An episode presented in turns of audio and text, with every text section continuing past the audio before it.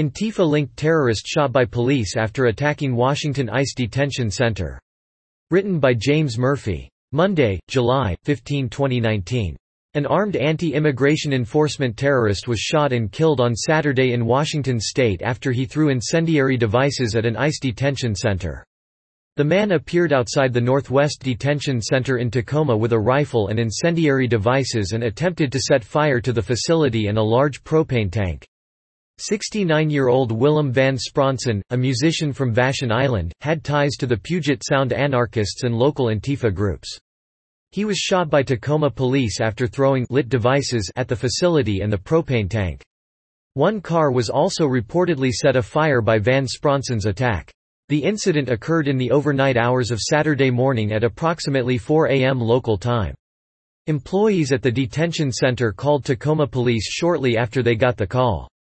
Officers reported shots fired but it is still unclear, whether Van Spronsen fired at them first. None of the four officers who responded to the incident were injured.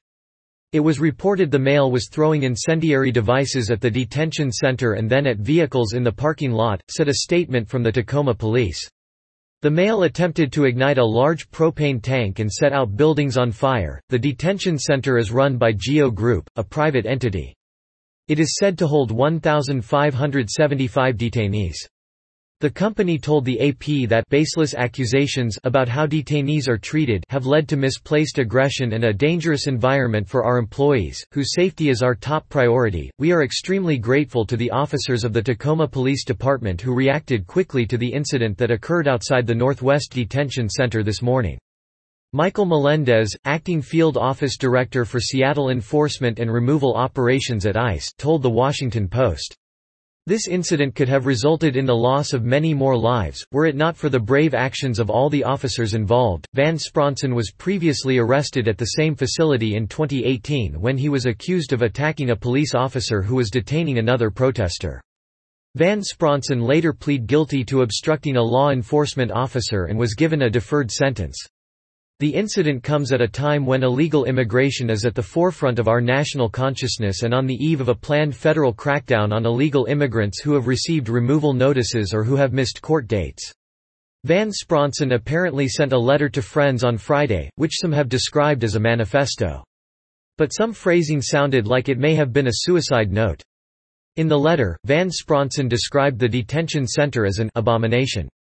In a passage that suggests he knew he was going to die, the terrorist wrote, I regret that I will miss the rest of the revolution. Van Spronsen went on to declare, I am Antifa. Van Spronsen's friends in the Seattle Antifa movement believe that he was murdered by police, saying in a Facebook post that they cannot let his death go unanswered. Comparing Van Spronsen's death to that of abolitionist John Brown, Antifa seems to be using the incident as some sort of call to action.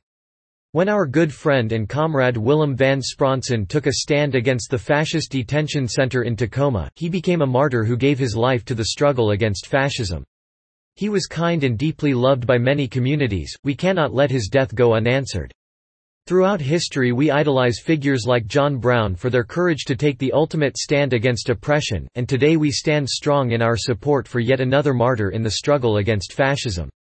May his death serve as a call to protest and direct action. The phrase, we cannot let his death go unanswered, sounds suspiciously like a threat. So does may his death serve as a call to protest and direct action? Why does Facebook, who claims to denounce hate speech, allow this group, which openly encourages violence, a platform when it denies platforms to so many others based solely on ideology?